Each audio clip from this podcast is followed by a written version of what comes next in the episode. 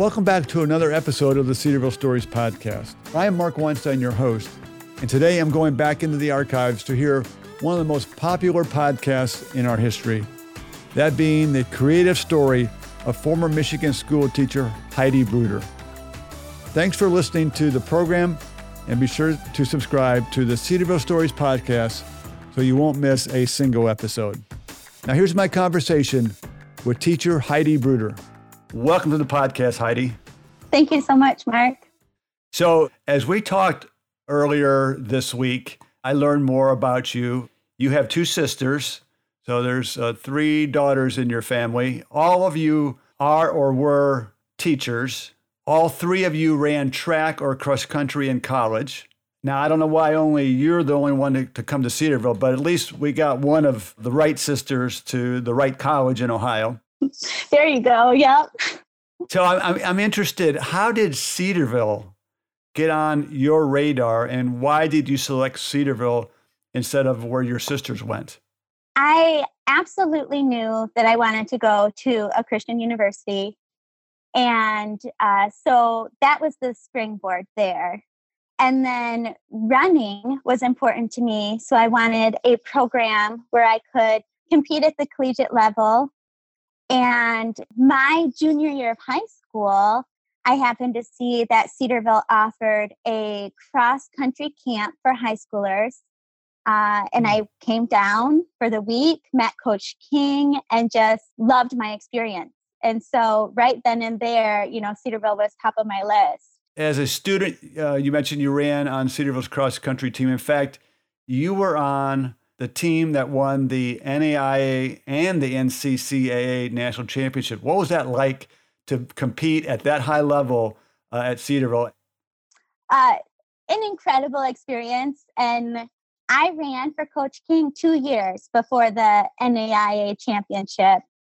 So my freshman and sophomore year, I was not competing at the same level. Like I was not reaching the same times as I did in high school. And so there was a discouragement there.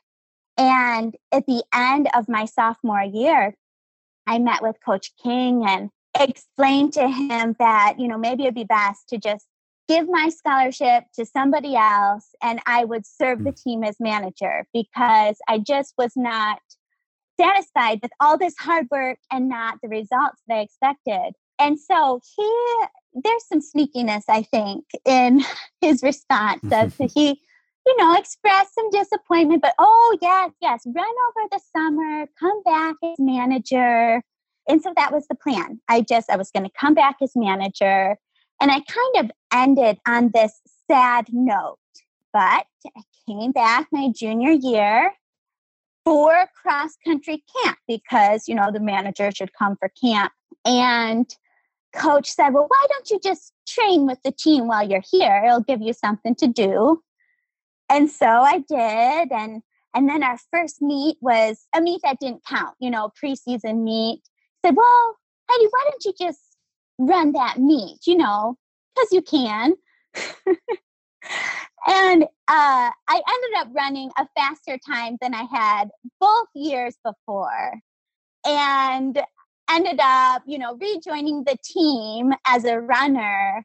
And the Lord just brought me full circle from this feeling of discouragement to unbelievable joy that this was the team that junior year that would take it all the way to nationals. And the national meet was on my birthday.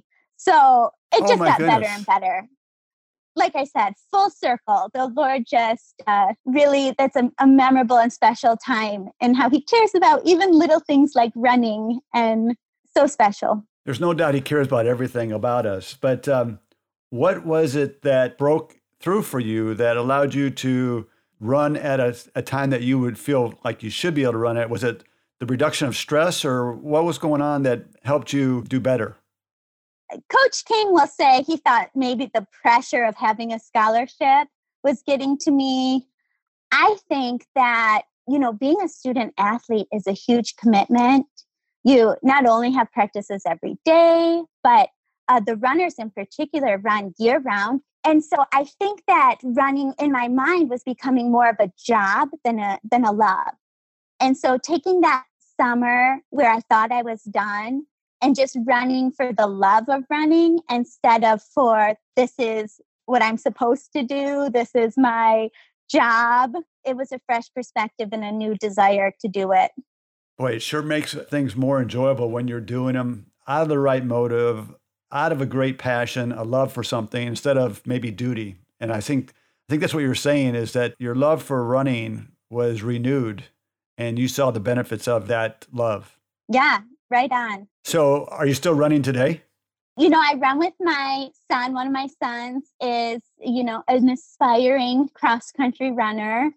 And uh, we get out as much as we can, but it's definitely a pleasure and fair weather runner experience. Nothing competitive whatsoever. Is he a faster runner than you? Not yet, but I can see that happening. That's that's cool. That's great that you can uh, share that interest with some of your family members. That's a great blessing in and by itself.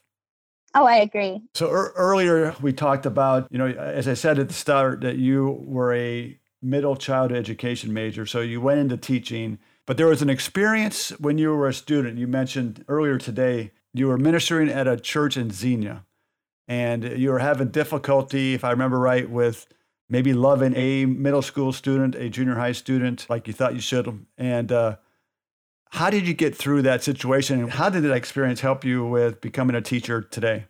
Yeah, part of my Cedarville experience was working as a youth group helper, youth group leader at a church in Xenia. And there was a girl in the youth group. I'm very small statured. And so she dominated me in height and was just rough, kind of a rough uh, character. And so I was a bit intimidated by her. And I was finding myself as this youth helper trying to avoid her. And the Lord really convicted me that here, my job is to show the love of Jesus to, you know, all of these youth and her. And I'm trying to hide from her. And so I was really convicted to pray, just Lord, help me love this teen, this adolescent, the way you would. Help me to show her Christ's love and love her beyond myself, this love that right now I don't have. And he just did a work, and we ended up developing a really neat friendship and mentorship for the remaining years I was at Cedarville. And not only did you know my heart changed towards this one girl but just towards that age group in particular you know the lord did a lot of work in my life when i was in middle school and it just started to really have a burden and love for these you know uh, not always everybody's favorite uh, adolescent age group but uh, right. totally gave me a love for them so moving forward once you graduated from cedarville you you were a teacher for three years. You decided, as your family was developing, that you want to take some time off and be with be with your children, raise your children. So for 13 years, you stepped out of the classroom and devoted all your time to your family, which is highly, highly commendable. But at the start of maybe this time last year, you decided to return to the classroom. Why did you decide at the start of this school year to come back to the classroom and teach? teaching is a very rewarding profession. I love to teach. I love my students. And so it's something too that I feel where I have the ability and this platform to be able to impact the lives of kids, not just academically, but as a Christian teacher, help them shape their biblical worldview, and just pour into you know who they are as kids developing trying to figure out who they are. So there was that where i i think it's just such a an amazing profession.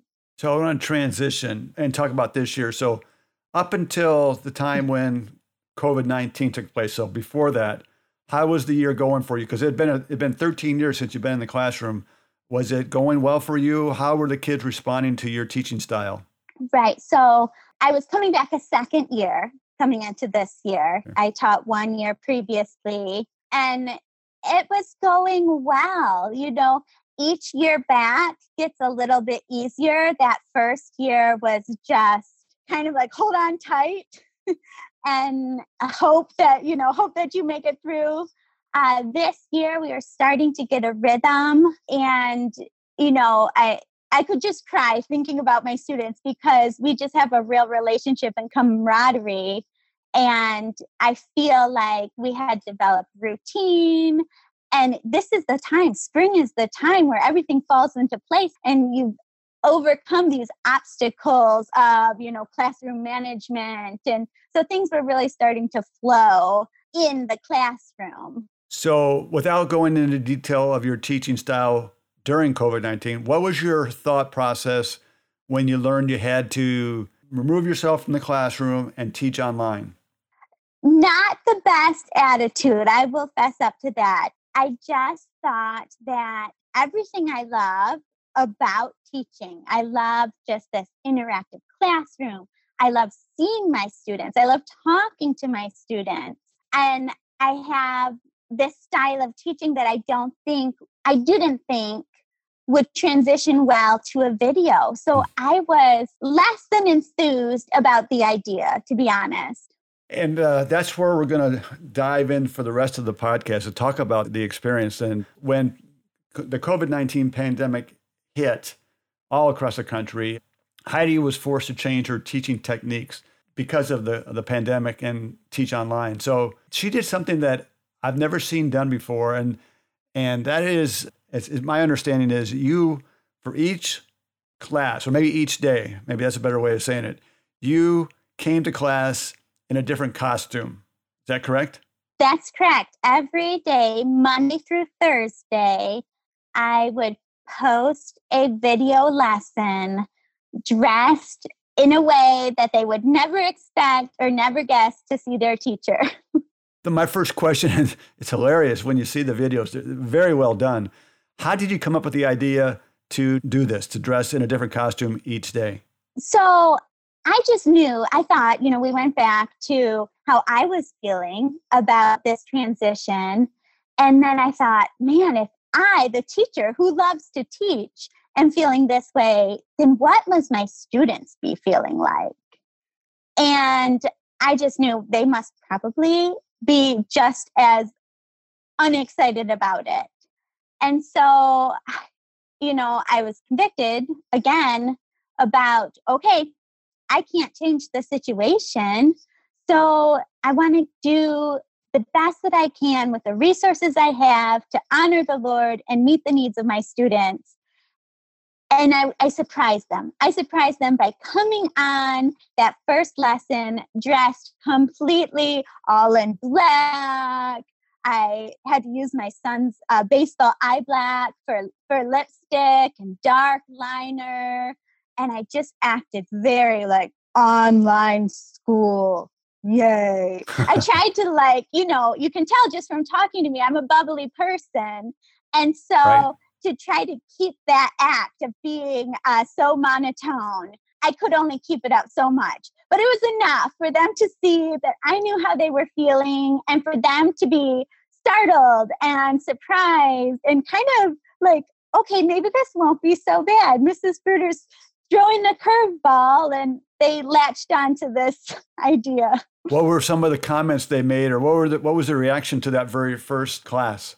Well, it's funny because junior highers can be extremely expressive, but they also mm-hmm. can be very guarded. And so when I had some of my guarded junior highers like comment to say, like, oh, that was funny, Mrs. Bruder, I thought, oh, wow, I am going to keep this up because even the ones that I didn't think would get a kick out of it did. So there was a lot of GIFs posted. There are constantly GIFs posted on my lessons, just the way junior highers communicate. But any activity on my page is great because I know they're there and that's what I want them to be there and be engaged. Yeah, you could tell probably that they were engaged. My question to you is what were some of the costumes that you came each day to now. And for our listeners, uh, you can go to the Cedarville Stories podcast webpage and you'll be able to see some of the, the images and, and videos of Heidi Bruder. But for this sake, what were some of the um, costumes that you came dressed as?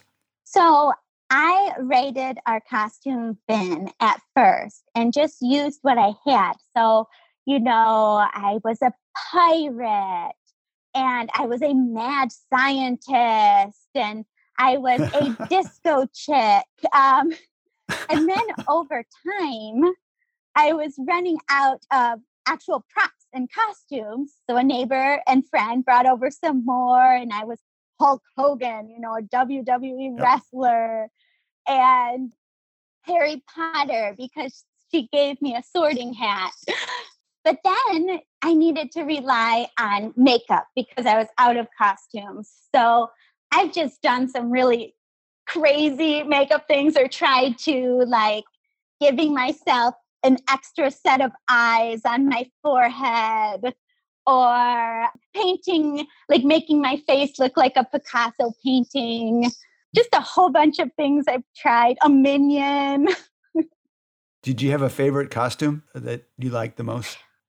I did like the Picasso. I liked a ventriloquist doll. I didn't mention that. That one, I mostly just liked that because I didn't think I could pull it off, and it turned out better than I expected. I presume the the makeup time was probably as long as the class. It had to take a while to get the makeup just like you had it because it was really professionally done. Oh, well, thank you. Yeah, so we have budgeted time where I try to pre record over the weekend while my husband's home. Then I try to pre record my lessons and, and get my makeup done right. But somebody asked, Well, how long does it take you? And I said, It's Corona. What is time? I mean, we're all like, everything is thrown off anyway with this timetable we have. So I've sort of lost track of days, lost track of time. So I've seen I don't know if I've seen all the pictures. You sent me a lot. I did see three videos. I have to admit, my favorite video of the ones that you sent me was um, your favorite things that you confiscated that were distractions of your students. Tell it. Tell that story. Oh yes. So I instead of just taking my you know distracting things from my students, like if they're playing with a paper clip and won't stop, like or are more interested in the paper clip than they are in my lesson instead of just taking that and hiding it away, I have these baggies on my wall uh, with labeled Mrs. Bruder's favorite new toys. And so they, I take it and I proudly display it in the baggie on the wall. And the man, I have a great collection of stuff that apparently is more interesting than me. Um, and so I brought those back from my classroom and yeah, just taped them and safety pinned them like all over myself and thought, now all of your favorite distractions are on me. And so you have no reason not to be laser focused on me today during this lesson. Yeah, it was it was classic, and uh, you know, so you you you did this these costumes for multiple weeks, could you tell by by the time that you were done with classes that your creativity kept them more engaged and learning was better? I think that what I found, uh, both in the classroom and now, is just that enthusiasm is contagious. And so I think that when my students see that I'm putting this work in to make this as enjoyable as possible for you, then they're willing to put the work in that I'm expecting of them. And I don't have 100% participation from all my students. It's not a magic charm of sorts. Right. But I do see them responding knowing, man, Mrs. Bruder sure is trying. So I'm going to try too. Yeah. I, I have to think it gives you a platform just to be real with the students, whether it's in class or out of class. Uh, Mrs. Bruder is someone that I can talk to, I can relate to. She's fun. It has to be beneficial long term for those students. Yeah, I hope, you know, uh, I feel that if if students feel the way I sort of felt when I was a student, that teachers just the bell rings and then they go into their little cupboard for the night and don't have a life outside of school, that's just so sad. When they see you as a real person that cares about them personally, and I had excellent teachers. It was not their fault. It was my, you know, just not realizing they were people outside of school. But I think that when our students see us for, you know, not just somebody that's interested in teaching the curriculum and assigning the grades, but values them as a person too, it does. It builds right. relationships and lasting ones. My students from, man, 15 years ago, I am very, I'm still close to several of them. Yeah, I predict that uh, the students that you taught online this year with all the various costumes will never forget it. And whenever they see you, when you're my age and older, they're going to come up to you and say, "Do you remember when?" and "Thank you for doing this." And I just can't imagine the the lasting impact that you've had on these students this year. So thank you for doing that. Thank you for being open to um, new ways. That's that's commendable. Oh, thank you. And I I really hope that they also you know it's not just about makeup and about costumes because you know everything we do we do for the Lord. And so I right. hope that they see the love behind it and see that even this was a way to glorify him. Yeah, yeah, absolutely. So as we transition toward near the end of the podcast, I want to get into really the reason why you just shared the story and why you did what you did. And that really is rooted in your faith in Jesus. Can you share with us your faith journey and how, how and when you first met Jesus? Yeah, yeah, I'd love to. I love testimonies because the gospel doesn't change, but God is mm-hmm. so personal in how he reaches us and woos us. And so they're so encouraging for me to hear. I I, I was scared into heaven by my older sister originally. Really? she, she, convinced me that everyone in the family was going to heaven except me. and I needed Jesus. Yes, yes. And I had to be about four. I was saved in the bathtub. I mean, just a very, it was memorable. Um, and I do believe that even at that young age and even not having a full understanding of the gospel that that really was my salvation where i knew i needed jesus. I knew my sin was enough to separate right. me from him. But then it was later not until about middle school that the lord really really transformed my life. I just and this was not my family's doing, or my school's doing, or my church's doing. It was really just, I latched on to a lie. This lie that in order to be loved and accepted by God and to really be used by Him, that I was going to have to be perfect. And, mm. you know, middle schoolers are really idealistic. And so I just I was making list after list, like, okay, I have to earn these grades and I have to win my races and I have to get up early and get my quiet time done. And I have to weigh a certain weight. And I was living under this tremendous burden and pressure and try, try, try, strive, strive, strive to achieve perfection, which, you know, if we even try in one area, we fail.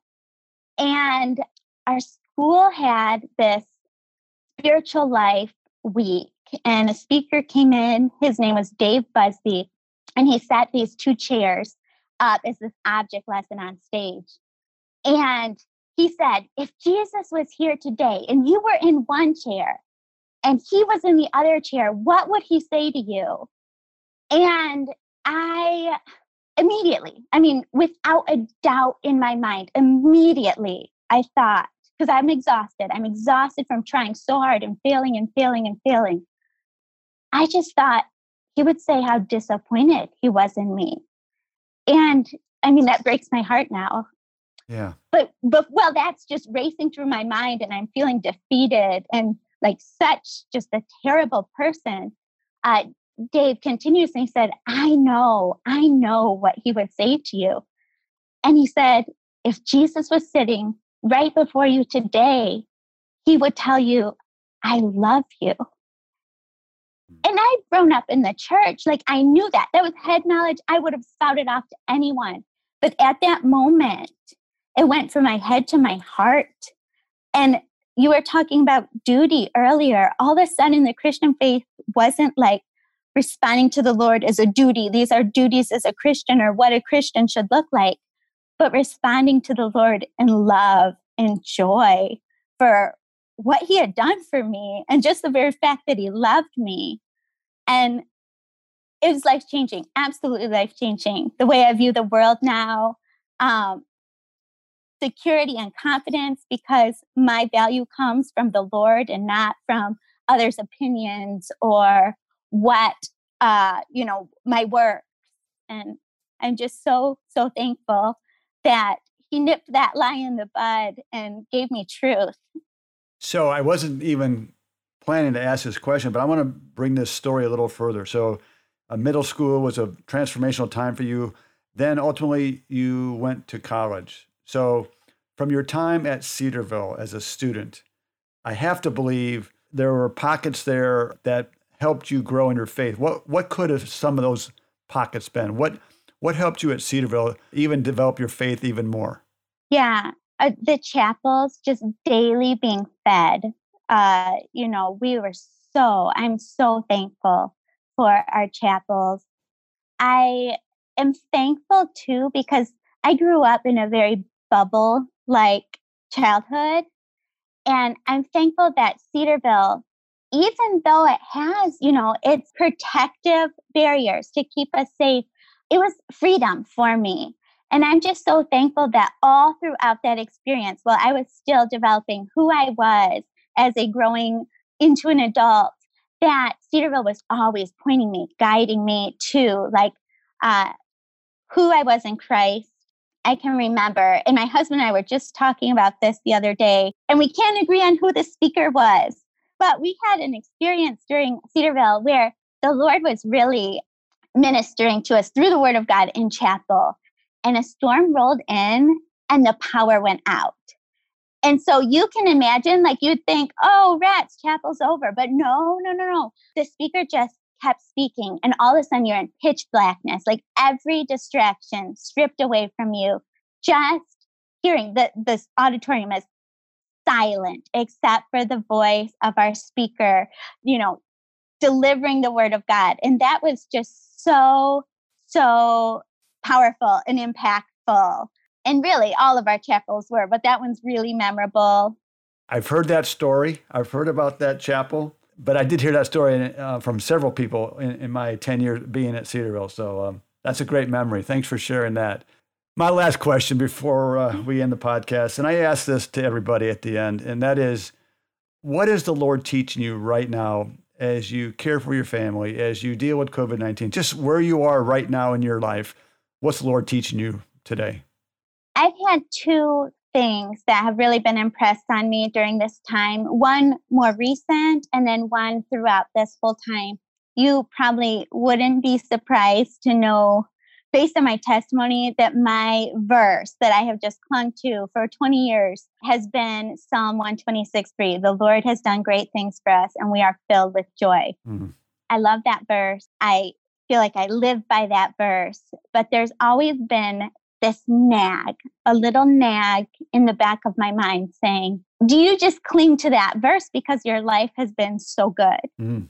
And so, this time where everything has been turned upside down, uh, good things have come from it, but there's been a lot of obstacles and challenges that we faced in our family right now. And so, to be able to put that verse to the test and say, even now, God is so good. Mm. Even now, when things have gotten hard, yes, God is still good and I can live with joy. And that has been just re- really reaffirming and encouraging to me. And then more recently, since uh, this story has kind of gotten out there about my teaching I'm just marveling and almost, and I don't mean it in an irreverent way, but just just marveling at the humor of God and his workings because who would have thought that this little Christian school teacher from a tiny school in a little town would now have this opportunity, dressing up as Yoda, no less,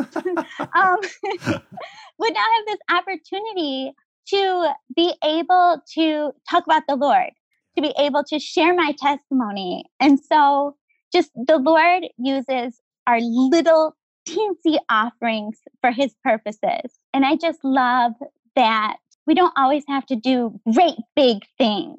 He's going to use whatever we offer to him. And that has also been, I just marvel at his plan. Yeah, I, I do too. Uh, just for our listeners' sake, uh, just so they understand a little bit. So, wh- what Heidi was just talking about it was uh, this story about her teaching in costume has captured the uh, the interest of some media, some in Michigan, some nationally. Heidi did a recorded radio interview with Caleb, so you, maybe you heard that between now and uh, when this podcast started. But yeah, it's really neat to see how the Lord uses just simple things for his glory. And I thank him for how he has used you. You are a breath of fresh air. You're bubbly. It's obvious you love your family, you love Jesus, and you're devoted yourself to doing just that to share the love of Jesus with junior high students or whoever comes in contact with you. So, Heidi, thanks for joining me on the podcast. It's a delight to meet you by screen and by phone. And whenever you guys come down to Cedarville, I'd love to meet your family. It'd be great. Oh, I'd like that too. Thank you, Mark. Thank you for listening to Cedarville Stories podcast, brought to you by Cedarville University. If you were encouraged by this conversation, like I was, please share this episode with a friend. If you know of an awesome Cedarville story, share it with us. We would love to showcase how God is at work in the Cedarville family. And be sure to come back next week when we'll hear another Cedarville story for God's glory.